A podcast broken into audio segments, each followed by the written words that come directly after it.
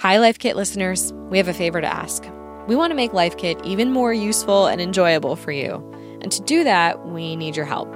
Please consider completing a short, anonymous survey at npr.org/LifeKit survey. It'll help us out a lot, and it'll also give you a chance to tell us about what you like or don't like about the show. Again, you can take the survey at npr.org/LifeKit survey. And thanks. This is NPR's Life Kit. I'm Marielle Segarra. Today we've got a rerun for you on money and romantic relationships. It's hosted by NPR producer Lauren Migaki. And what I love about it is that it gives us some really specific and concrete tools to make those awkward conversations with our partners just a little easier. Here's Lauren. This is NPR's Life Kit. I'm Lauren Migaki. When you start dating a new person, there's a lot of questions to throw out there. Are we exclusive? Do you want to meet my parents? And then there are those questions you ask yourself. How vulnerable should I be? Am I talking too much about my ex? And contrary to what Miss Manners might say, we should also be asking questions about money, because money is in everything. From something as small as splitting the check to taking our first vacation together to ultimately building a life together. And all of that requires something called financial intimacy. In this episode of Life Kit, we're going to hear from financial therapist Amanda Clayman. She counsels individuals and couples on issues relating to money. And she says money problems are never just about money. Money shows up in our lives every step of the way as something that appears on the surface like a problem to be solved, but usually it reveals something deeper about something in our life that needs to change, grow, or shift. Clayman's been a financial therapist for over 16 years. Money, she says, is more than just a spreadsheet issue. I often joke with clients that money is, in many cases, a feeling problem masquerading as a thinking problem. Most of the kind of practical problems that people are having, the pain that we feel is emotional pain. And so what we need to do to solve the problem involves as much speaking to that pain as it does looking at the numbers. She says that couples often come to her at transition points in their lives, a job change, a new living situation, and she helps them see how a financial crisis can actually be an invitation to learn more about each other and get closer. I see couples struggling to feel heard and understood by their partner. We don't think of intimacy as on the table, even when we're talking about money. So we don't invite it into the conversations that we're having. So I try to take what's presenting as a financial crisis and really think of it as just a way to open the door and to better understand ourselves. To do that, she uses what she calls the 5 components of financial intimacy. The 5 qualities are equality, inclusivity, transparency, sustainability, and flexibility. This episode of Life Kit, we're setting up you and your partner to have real conversations about money and maybe get a little closer in the process. In your role as a financial therapist, you've got sort of a 5-step process for something that you call financial intimacy. I'm wondering if you can help us define that and talk us through it. So with the first one, equality, what we want to capture here in a healthy financial dynamic is that both partners have equal say and equal power about what's going to happen with the money. So sometimes when a couple comes to me with an equality imbalance, there's a partner that either has maybe is bringing in the bulk of the income and then thus feels like they should have more say. Or sometimes there's a partner that's just more anxious about money and so really needs money to be a source of control for them and feels like their partner is just in not agreeing with them and not doing what they say should be done with the money, that this is threatening to them and they want their partner to kind of come to heel, if you will. So where I would approach that is, all right, well, we need to have both parties present in the decisions about the money. Just because you're more anxious or because you make more of a contribution to the income doesn't mean that you get an outsized say in this. The second one, inclusivity, is basically saying that both partners need to show up in these financial decisions too. So if the first one is about equal power, this next one is about participation, because we often find that one partner really wants to exclude the other one, or that one partner wants to opt out. And neither of those works in the long term, because what it does is it kind of sticks the one partner in some ways, even if they're asking for it, with all of the risk if something goes wrong. So if you're the one making all of these financial decisions and then your partner doesn't like it, or something doesn't work there, you make a mistake even, there's too much room for blame. And also, we can't have intimacy, which is the ultimate goal, unless we have that inclusivity, that buy-in. Yeah, I feel like you hear a lot of partners say like, oh, he just handles the finances or she just handles all the finances. And you're saying that's something we should avoid. On a surface level, it can work. It's not always a disaster. It can lead to less conflict of money. But if you are looking for ways for money to be a route to intimacy and connection, that really starts with both partners showing up and taking that journey together. Yeah. And then I guess that would lead straight into your next sort of characteristic, which is transparency. Yes. So information is obviously really important when it comes to money. And transparency is about access to that information. We can still have areas of negotiated privacy. We can still say like, we both agree to put this much money in to the joint account. We agree that these are the joint expenses, and then this is the amount that we have left over for making our personal decisions about. That's fine. But there's still transparency in the mechanism of how that decision gets made. There's still transparency in terms of like, if somebody really suspected that something hinky was going on the other side, that they would be able to say, I'd like to know for sure, like, let's get our credit report every single year and go through it together, because our agreement is nobody's opening any like credit accounts without the other one's knowledge. So transparency is kind of like it's like the bumpers, like the guardrails, so that we can all take a look and make sure that everything's going according to plan. Someone's checking your math. Right, exactly. And this leads to sustainability and flexibility, because sustainability, I feel like, is the one that often gets overlooked. So sometimes, like I had a client, for example, who had that high need for control and safety with money, and the couple had some debts, and they really wanted to just put every resource that they could toward paying down the debt. And of course, that made sense when it came to the math. But when the other partner felt like this plan had taken all of the joy out of what money could do. Right, all work and no play. Exactly. Out of their life, that was not sustainable for the relationship, because they now transferred all of this resentment and felt it toward their partner. So sustainability means that we have to compromise in many cases. And so the last piece is flexibility. It means that we can change it if it's not working, or if circumstances or needs change. That it's not like, well, we agreed to this, and so now you're stuck with it.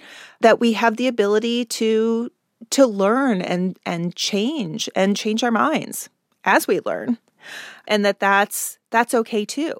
Again, it comes back to we're never done with money, right? So let's kind of like let's roll with where our money is taking us in a flexible way. Right, and over the course of a lifetime, I think our relationship to money changes constantly. For sure. Okay, let's say I'm in a brand new, shiny relationship. At what point should we as a couple start talking about finances and financial attitudes? I find that money comes up pretty naturally if we let it. That it gets harder the more we think of it as a very special talk about money. So like even when it comes to dating, there are conversations that happen around like, do you split the check if you go out to dinner or do you alternate who picks up the check, or, you know, like how you're making decisions about joint resources. Like that's happening in dating. Are you a good tipper? Yes, totally. Like I think the more we just invite these more mundane conversations about money into our lives, the more we just find that communication flows. I wonder if you could help us with some good starter questions if you're not necessarily a natural at asking some of these questions. Sure. It can start with a question about a question. So, like, how comfortable do you feel being open about money? And it can follow then, like, are you comfortable talking about how much money you make? Are you comfortable carrying debt? And then, you know, from there you can say, like, well, how do you think that we should do this? Should we have a special date where, you know, we show up and get into these things? How romantic. It can be, in the sense that, like, if it's hard for one or both of you, like, that vulnerability is a really important part of intimacy. Yeah. Our most fabulous selves cannot be truly intimate with another person. It's the kind of, like, the messiness, the part that we're still figuring out. Like, when we can share that with another person, that's really where that magic connection happens. Well, especially if you're planning for your future together. I could see that. Yes, yes. I literally sat with a couple that was 8 months pregnant, and they had kept everything separate. And it was a point of real, not just pride, but, like, their idealism that they were both independent, self-sufficient people. But now they were running into a situation where that arrangement just wasn't sufficient. And the way that I asked about it was to literally say, like, who does the baby belong to financially? Oh my gosh. And the sort of absurdity of the question, it was meant to sort of, like, to poke a little bit of reality into the fact that, like, the concept of who was in this relationship, who was in this family, needed to be expanded. Well, I mean, that brings up a good question of is there a rubric for when couples should start to merge finances, and what finances should they merge or keep separate? There are pros and cons to every system. So I call it the one pot, two pot, and three pot systems. Each setup has things that it does well and things that it doesn't do very well. Like a two pot system, keeping everything separate, works when people are generally pretty equal in terms of their earning and the stability of their jobs. Three pots and one pot do better. Three pots is, you know, like a joint account and then two individual accounts. And sorry, the one pot is just like, what's yours is mine, everyone in one big account. Throw it all into one pot. That's a good system for when incomes are really different, when one partner may have no income for a while. Like, let's say somebody goes back to school or is out of the job market or chooses to be a stay-at-home parent. I find that when people have a common understanding of their circumstances and what the options are, in these cases, many times there's a sense of agency in making that choice together, as opposed to this is something where the change is being imposed on them, which doesn't usually bring out our best level of participation. If there has been a breach of trust in the relationship, whether financial or otherwise, how would you repair that?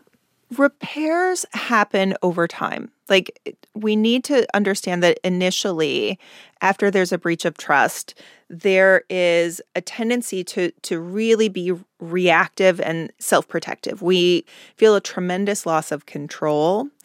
And when it comes to money, because money is kind of hardwired into our sense of survival and that kind of reaction, we can get very, very closed off and very self-protective. It doesn't mean that that's where we're going to be forever. So if we go back to our 5 characteristics here, like, transparency is going to be super important. Inclusivity, making sure everybody's involved, is really important.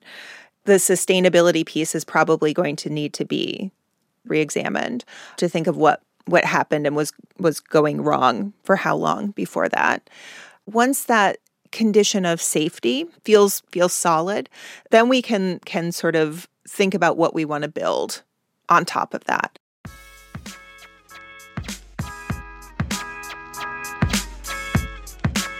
If you had to give sort of an elevator pitch for financial intimacy, what are the top things that you feel like any person should know? People should know that when we come to money discussions with the objective of being correct or being right, that we are missing opportunities to make money a source of intimacy. It's almost like money is just a stand-in for anything in relationships. You can't come to any conversation wanting to be right in a relationship, I have learned. It's so true, and it's so frustrating because human beings love being right. It just lights up our brain. It's like such a fast track to dopamine. We're so addicted to it. Well, I will just say, Amanda Clayman, thank you so much for joining us. Thank you, Lauren. I really loved being here. So let's recap Amanda Clayman's 5 components of financial intimacy. To start, equality. You and your partner should have equal say and equal power in financial decisions, even if one of you makes more than the other or one is more frugal. Inclusivity. Both partners should participate in financial decisions. One partner shouldn't be stuck with all the responsibility and thus all the risk. And to really feel like a team, both partners need to be involved. Transparency. Information around finances should be shared openly. No secret bank accounts or credit cards or spending habits. That doesn't mean you can't have your own money. It just means that there's transparency in terms of how financial decisions in the household are made. Sustainability. Sure, it might make sense to put all the money you possibly can towards a shared debt, but is that sustainable for both partners? Make sure you're making financial decisions and habits you can actually stick to. And finally, flexibility. If things aren't working or your financial situation changes, stay open and be willing to change your mind. Before we wrap things up, just a quick reminder to have you complete that survey we mentioned at the top of the show. It's at npr.org/LifeKit survey. It'll really help us out. Again, npr.org/LifeKit survey. This episode was produced in collaboration with WNYC's Death, Sex, and Money. They did a series on financial therapy where Amanda Clayman counsels a real couple struggling with financial issues, and it gets really real. You can find Death, Sex, and Money anywhere you listen to podcasts or at deathsexmoney.org/financial therapy. For more Life Kit, check out our other episodes. I hosted one about how to curb unnecessary spending, and we have another on how to brew a bomb cup of coffee. You can find those at npr.org/LifeKit. And here, as always, is a completely random tip from listener Chrissy Jones. Whenever you go look at a recipe online, if you click the print recipe button, it will take you to a completely separate link without all of the backstory behind the recipe and all the extra details that you didn't ask for. And then you can save that link. So if you ever want to go back to the recipe, you can just go directly to where all of the instructions and the ingredients are, and it saves you a bunch of time. This episode of Life Kit was produced by Claire Marie Schneider. Megan Kane is the managing producer. Our production team also includes Andy Tagle, Audrey Wynn, and Janet Lee. Beth Donovan is the senior editor. Our digital editors are Beck Harlan and Wynne Davis. Our intern is David West Jr.